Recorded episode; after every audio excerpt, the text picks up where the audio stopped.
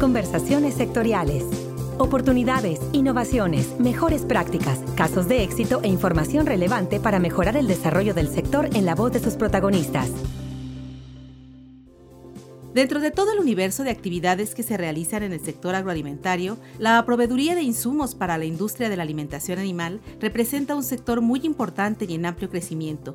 Este sector, como cualquier otro en la industria alimentaria, requiere por supuesto de proveedores, la mayoría de ellos granos para abastecer sus necesidades de materia prima. Es por ello que esta semana aquí en Conversaciones Sectoriales Podcast tenemos el gusto de compartir con nuestros compañeros de FIRA y con nuestros seguidores en Twitter, Facebook, Spotify y iTunes esta conversación conversación con el contador Genaro Bernal. Él es director general de CONAFAP, el Consejo Nacional de Fabricantes de Alimentos Balanceados y de Nutrición Animal AC. Contador Genaro Bernal, bienvenido a esta emisión de Conversaciones Sectoriales Podcast. Muchas gracias. Eh, es un gusto saludarlos y estoy a sus órdenes.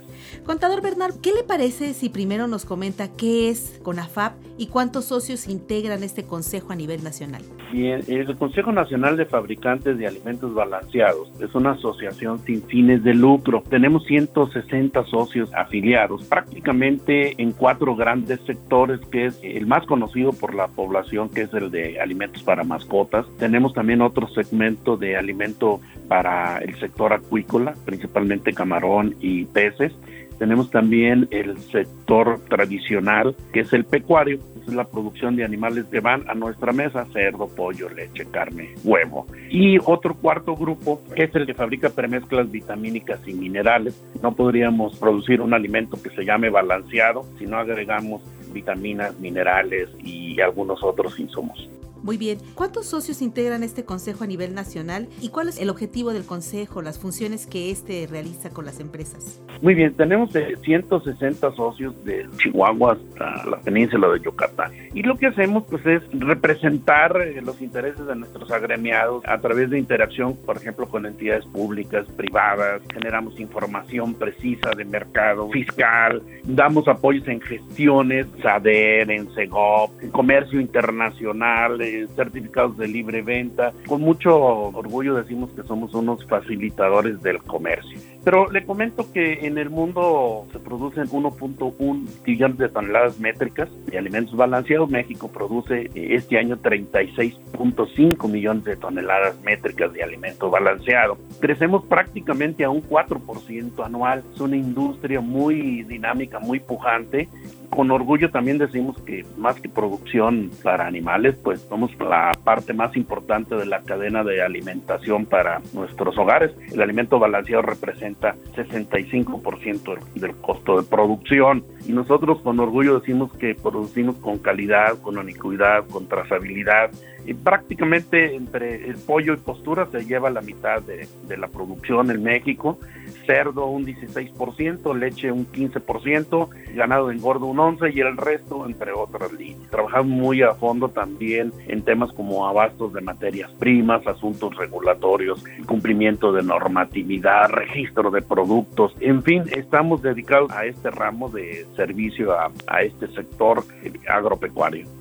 En esta parte de lo del abasto de las materias primas, sobre todo con el alza de los precios de los granos y demás insumos, ¿cuáles considera que serían las principales problemáticas que enfrentan las empresas en el abasto de insumos para la producción de alimentos para animales? Bueno, son varias. Voy a tratar de enfocarme a las más importantes. Y yo empiezo por la más importante del día de hoy, la inseguridad. Y esto pues conlleva un tremendo incremento en el costo de las primas de seguro. Lo mismo, la inseguridad ha provocado que para movilizar cosechas nacionales no tengamos suficientes equipos de transporte, llámese ferrocarril, autotransporte federal, porque pues cada vez es más riesgoso movernos en ciertas zonas del país. Por otro lado, los costos de los fletes en México son altísimos. Mover las cosechas de Sinaloa al centro del país sale más caro que traer un ferrocarril o traer por barco a Estados Unidos. Otro problema, pues, los costos financieros en México y ese también nos resta competitividad. Otra grave problemática es que, pues, como muchos sectores económicos del país, el nuestro está dolarizado. Entonces, nuestra tremenda exposición al riesgo es muy alta. Pagamos en dólares y vendemos en pesos. Entonces, cualquier eh, fluctuación del tipo de cambio, no hay cómo defenderlo porque, pues, también proteger ese riesgo cambiario cuesta mucho. Entonces, esto lleva también a otra gran problemática que es el incumplimiento de contratos, ¿no? También otro de los grandes retos que enfrentamos es producir amigablemente con el medio ambiente. Bienestar animal es un tema importantísimo. Y la amenaza de enfermedades, hoy estamos hablando de la peste porcina africana, eh, riesgos como el coronavirus, que parecería que es solo para humanos, pero que puede impactar los consumos a nivel mundial. Es cierto, son complejas las problemáticas que enfrenta el sector alimentario, no únicamente en la parte de la producción animal, sino pues en todos los sectores. En ese sentido, siendo un sector el que nosotros podemos atender, que es la parte de financiamiento y asistencia técnica, ¿qué necesidades de apoyo y financiamiento detecta que las empresas de este sector pudieran tener o pudieran ser apoyadas por FIRA? Bueno, somos una industria que demanda una enorme cantidad de capital de trabajo.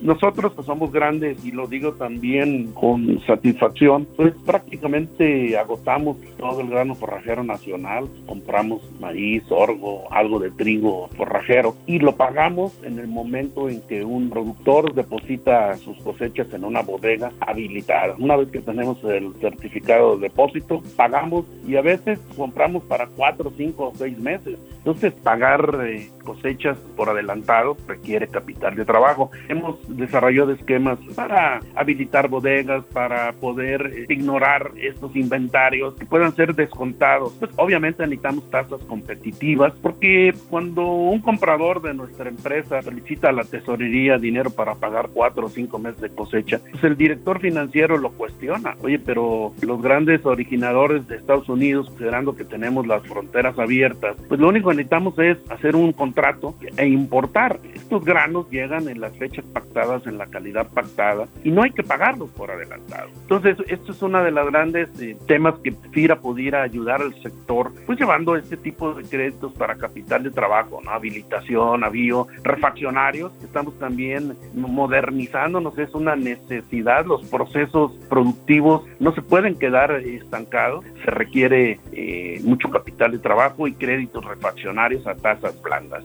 En ese sentido, también manejamos una parte muy importante que es la parte de la asistencia técnica. Y bueno, a nosotros en FIRA nos interesa que los productores, sobre todo pequeños productores y medianos productores de granos de maíz, incrementen su rentabilidad precisamente bueno para contribuir en esta parte de disminuir las importaciones de maíz. En ese sentido, mediante esquemas de, de, desarrollo de proveeduría, ¿qué es lo que manejan ustedes al respecto? ¿En qué pudiéramos apoyarles ahí para vincular la producción con la demanda? Bueno, indudablemente que el campo necesita asistencia técnica. Tenemos que desarrollar y dar capacitación para que el productor tenga acceso a, semillas mejoradas, herbicidas, fertilizantes. Tenemos que crear extensionismo. Tenemos que también enseñar al productor pues que el uso de coberturas futuros, el uso de los mercados es fundamental. No diría yo que el uso de futuros o coberturas te va a garantizar utilidad, pero sí te va a ayudar a administrar el riesgo que conlleva el manejar commodities. Entonces creo que la asistencia técnica es fundamental al campo porque la rentabilidad del campo está ligada a cuántas toneladas por hectárea produzco, ¿no? si lográramos elevar uno o dos toneladas por hectárea a nivel país, pues creo que pronto pudiéramos estar hablando de lograr la seguridad alimentaria. Yo creo que México, en el caso de granos forrajeros, eh, pudiéramos hacerlo y la tecnología y la asistencia técnica es fundamental tenemos que esos vínculos que ya tenemos con el productor están hechos. Es peor que con FIRA y los fabricantes de alimentos y el productor pudiéramos encontrar buenos mecanismos de trabajo. Que por ejemplo, en forma tripartita, siendo nosotros los grandes consumidores, siendo ustedes una entidad financiera con una vocación muy clara al sector agropecuario, el productor necesita liquidez y ustedes tienen forma de financiar, entonces creo que pudiéramos encontrar cómo hacerlo y que esta forma de trabajar les dé seguridad a ustedes y a nosotros. También me gustaría mucho conocer a su director general. Creo que ese contacto sería muy importante para CONAFAP tenerlo en forma inicial y desarrollar planes de acción específica en la cual nos encantaría sumarnos a FIRA. Bueno, contador Bernal, pues yo lo invitaría, igual que a todos los compañeros de FIRA que nos escuchan en todas las oficinas de FIRA del país, a que pudiéramos hacer una vinculación en la cual les diéramos a conocer pues todas las herramientas, los programas, los productos y servicios que maneja FIRA en este sentido y en donde seguramente pudiéramos encontrar una parte en donde pudiéramos apoyar algunas de las necesidades financieras y seguramente también algunos de los esquemas de vinculación técnica con los que trabajamos. Así que yo le agradezco muchísimo la participación y la disposición para estar con nosotros hoy aquí en Conversaciones Sectoriales Podcast.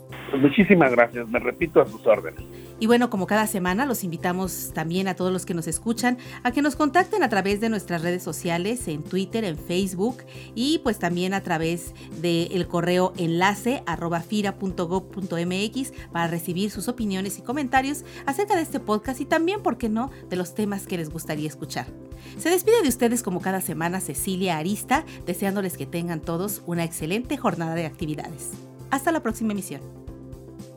Este podcast es una producción de la Subdirección de Promoción de Productos y Servicios de FIRA.